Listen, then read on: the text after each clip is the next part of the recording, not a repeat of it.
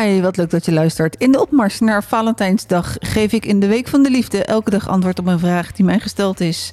Of naar aanleiding van mijn podcast, zoals vandaag door Sascha. Of via uh, vragen in mijn praktijk. Dit is de podcast Op Zoek naar de Liefde.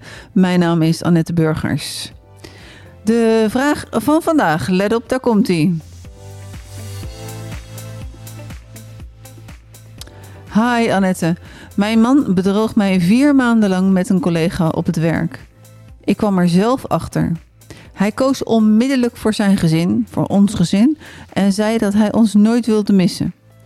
We hebben twee maanden uiteindelijk toch wel afzonderlijk gewoond, maar omwille van de kinderen zijn we weer terug bij elkaar gaan wonen. Ondertussen zijn we bijna één jaar verder, een paar sessies relatietherapie en individuele therapie later. Maar ik blijf met één, zin, één ding zitten wat ik helemaal niet vat. Als je echt van iemand houdt en pretendeert dat dat nooit is gestopt, hoe kan je dan zoiets doen? De winst om anders gezien te worden door de ander weegt toch nooit op tegenover een goede relatie van 14 jaar met ups en downs. Ik zat in die periode zelf in een moeilijke fase op werk en privé. In plaats van liefde en passie aan mij te geven, die ik toen zo nodig had, koos hij ervoor om die aan die collega te geven. En toen het uitkwam, is hij wel volop terug voor de thuissituatie gegaan met heel veel spijt.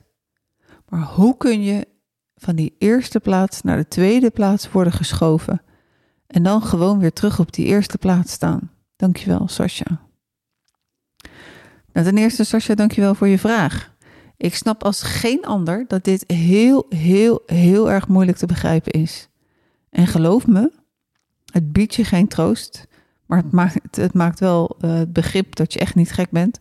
Uh, dat, dat je niet de enige bent voor wie dit echt heel moeilijk te begrijpen is.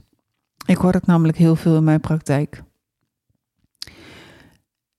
Er zijn bij iedereen die vreemd gaat andere reden om te, om te starten met het vreemdgaan. En ergens op een bepaald moment ga je een drempel over, waarvan je vaak ook zelf niet eens wist dat je die ooit over zou gaan. Ik heb mensen geïnterviewd, mensen in mijn praktijk en ook zelf nooit kunnen bedenken dat ik ooit vreemd zou gaan. En dat je het dan toch doet, dat je die drempel overgaat, daar kan van alles aan ten grondslag liggen. Het kan zijn dat er iets meegenomen is vanuit zijn jeugd. Een verveling, een aandachtstekort, dus echt ook of een jeugdtrauma. En een verliefdheid, als hij verliefd was of dacht verliefd te zijn, lijkt ook behoorlijk op een verslaving. En in mijn praktijk was een cliënte en die omschreef het als volgt.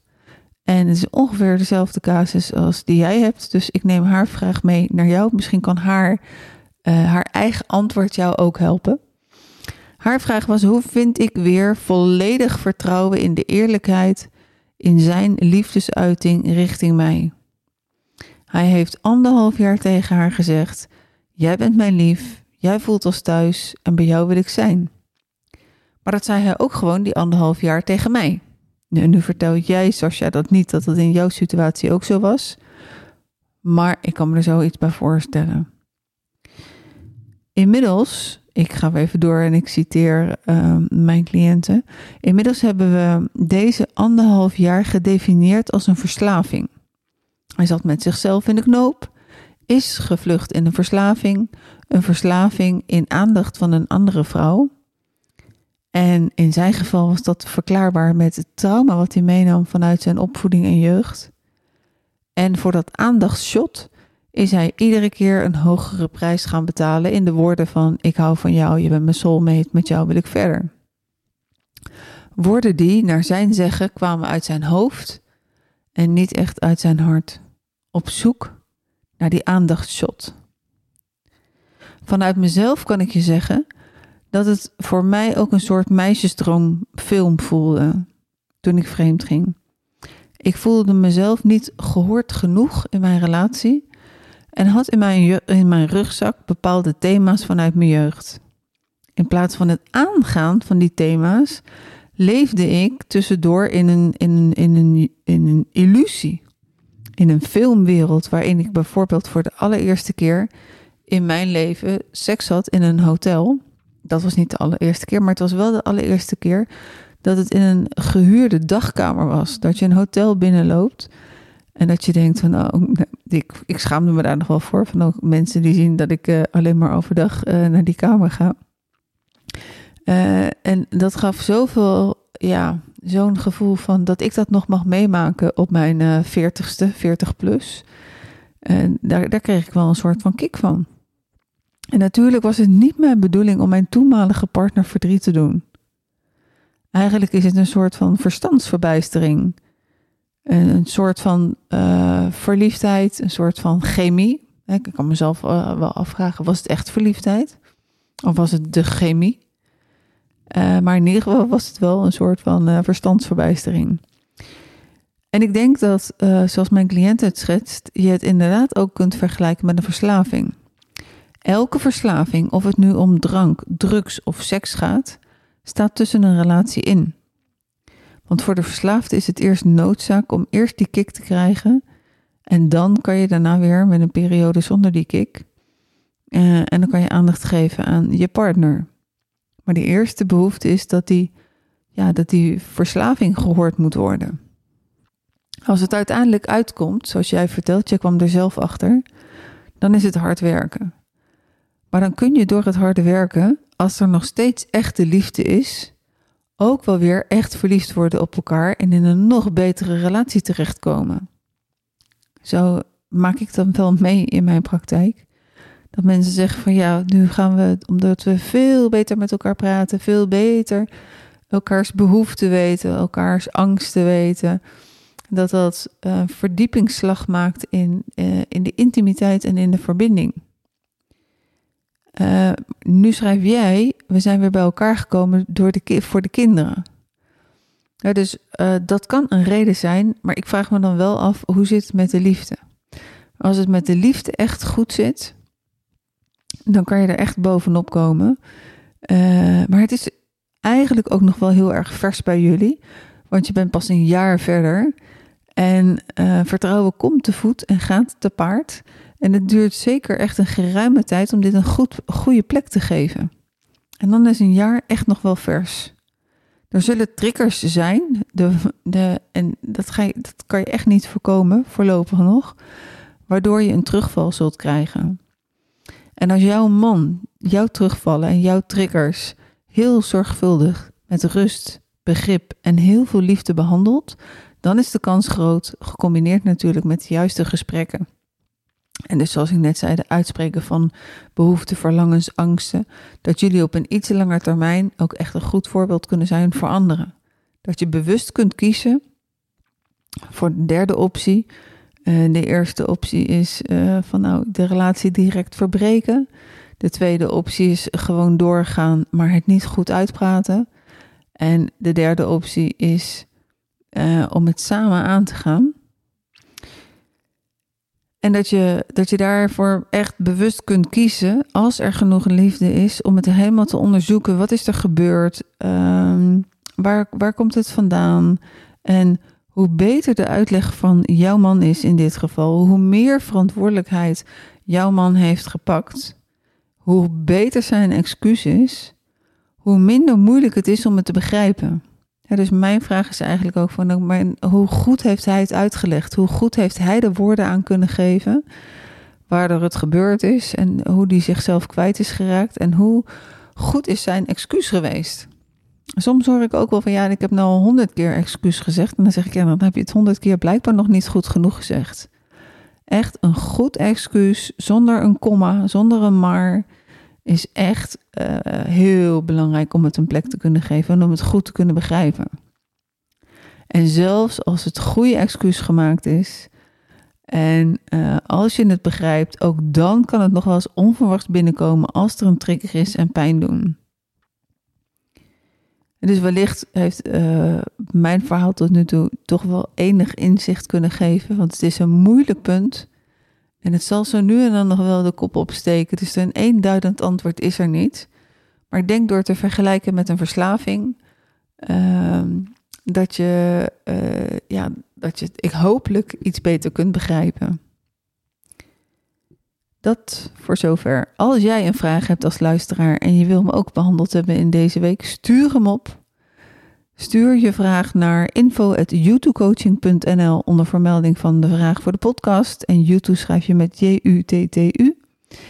Of wil je een keer jouw verhaal vertellen, eventueel onder een andere naam? Stuur dan ook een mailtje naar info.youtubecoaching.nl onder vermelding van meedoen podcast. Even aandacht voor het volgende. In Nederland ligt morgen de nieuwste libel in de winkel. En dat is uh, de libel. En die gaat ook over Valentijnsdag natuurlijk. Maar in die, libel, eh, in die libelle staat mijn verhaal en over mijn vreemdgaan. Wat ik overigens uh, helemaal, waar ik rigoureus mee gestopt ben.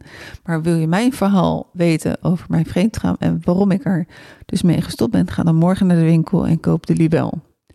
Stiekem kan ik je wel vertellen dat ik dat ook heel erg eng vind. Het voelt een beetje als uh, in mijn blootje staan en uh, heel Nederland kijkt mee.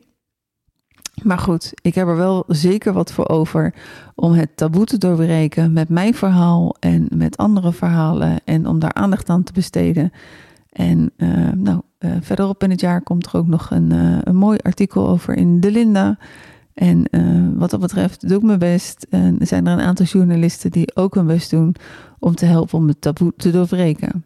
Tegelijkertijd is het lastig, want ook zeg ik in mijn praktijk, in de beginfase, waarin, uh, waarin je elkaar zo kwijt bent, er zoveel pijn is, er zoveel verlies geleden wordt, dan is ook mijn eigen advies: deel het alleen met. Uh, en dan vraag ik aan allebei de partners om één iemand te kiezen, één sparringspartner en niet de hele familie, want de hele familie heeft een oordeel. Dan krijg je kampen en dan wordt het echt een, een doorstart, wordt soms bijna onmogelijk gemaakt. Nou, dus ik probeer dan zelf ook te zeggen: deel het niet met al te veel mensen. En tegelijkertijd is dat niet handig, is het niet taboe doorbrekend. Maar dat komt omdat er zoveel mensen toch nog te veel oordeel hebben.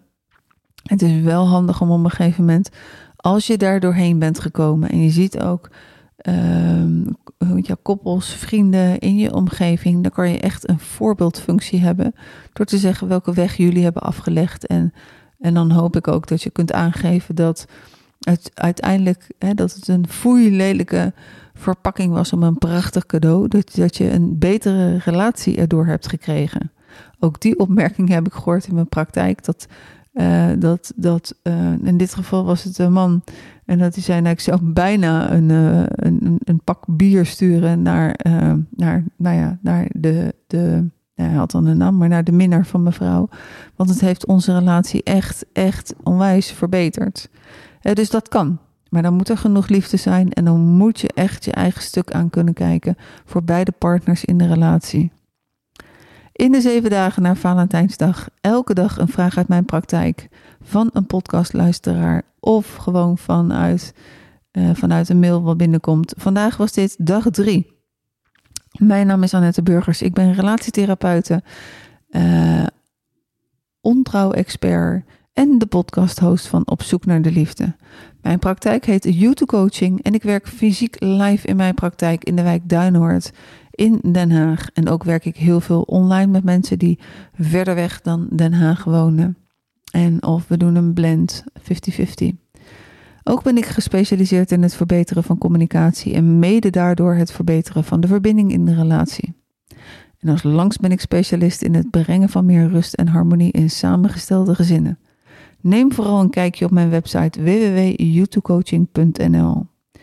En je kunt aanvragen op dit moment de relatiescan, zodat je samen kunt kijken hoe het gesteld is met jullie tevredenheid over jullie relatie op de pijlers van de liefdesrelatie. Je kunt ook mijn gratis e-book aanvragen om je relatie weer op de rit te krijgen nadat een van jullie is vreemd gegaan. En als je belangstelling hebt, dan kun je ook een gratis en geheel vrijblijvend kennismakingsgesprek aanvragen via info.youtubecoaching.nl. In een relatie wordt één op de vier verliefd op een ander. En toch is het een taboe. En ik doe mijn best om dat taboe te doorbreken. Om privacyredenen is de naam Sasha niet de echte naam Haar echte naam is wij, mij wel bekend. En voor vandaag sluit ik hem weer af. Het was weer een uh, mini, mini uh, podcast. Uh, maar daar doe ik het graag voor. Tot morgen.